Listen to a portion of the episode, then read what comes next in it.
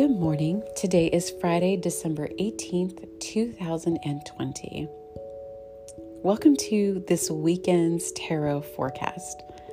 It's a very interesting read as the cards came out. We have the Page of Pentacles, the Ace of Swords, the Five of Cups, and we have a helper card, the Moon.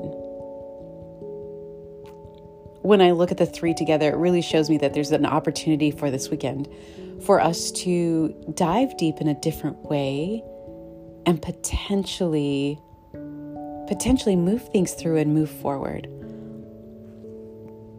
We're finding ourselves in a place of questioning.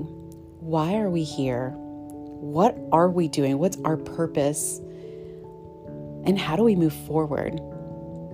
And as we start to gain clarity with the Ace of Swords, grief is something that may come up. You see, there's grief in what life looked like before, how we moved through the world, how we communicated, how we connected with others, how we connected with ourselves. There's even grief within ourselves and how we were. How we used to move our bodies, how we used to think, how we used to work. It's really important that at the end of this year that we start to allow those feelings to come through us and move through us. Grief is not a bad thing. It's it's an emotion. It's actually, I feel, so important, so important and so vital to the process of transformation. It's a way of creating a very rich compost in the seed that you've planted. When you grieve what was, and you let those tears fall into the ground and feed that little seed you put in there, even though you don't realize quite what it is, it really allows for something new to come through. When you feel the grief, you open up space for something brand new. I love that the Moon is our helper card because for me, the Moon is very gentle. It's it's an invitation to go in and really allow yourself to feel things. It, it sometimes brings up things from the past that you may not know that really affect you currently. And when you release these past memories or past traumas, again, it opens up space. Part of the Five of Cups is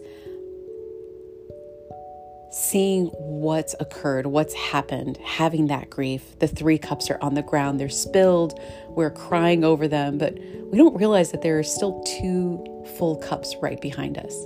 If we would only turn around and see that there are two full cups right there. We can't see that until we actually feel this. And this doesn't have to look like, oh, a dark weekend and all of a sudden I'm super sad and everything's depressing. You know, you can still flow through life while you feel this. You can still feel joy and grief at the same time. This doesn't have to be a dark period, but more something we move through and we move through together.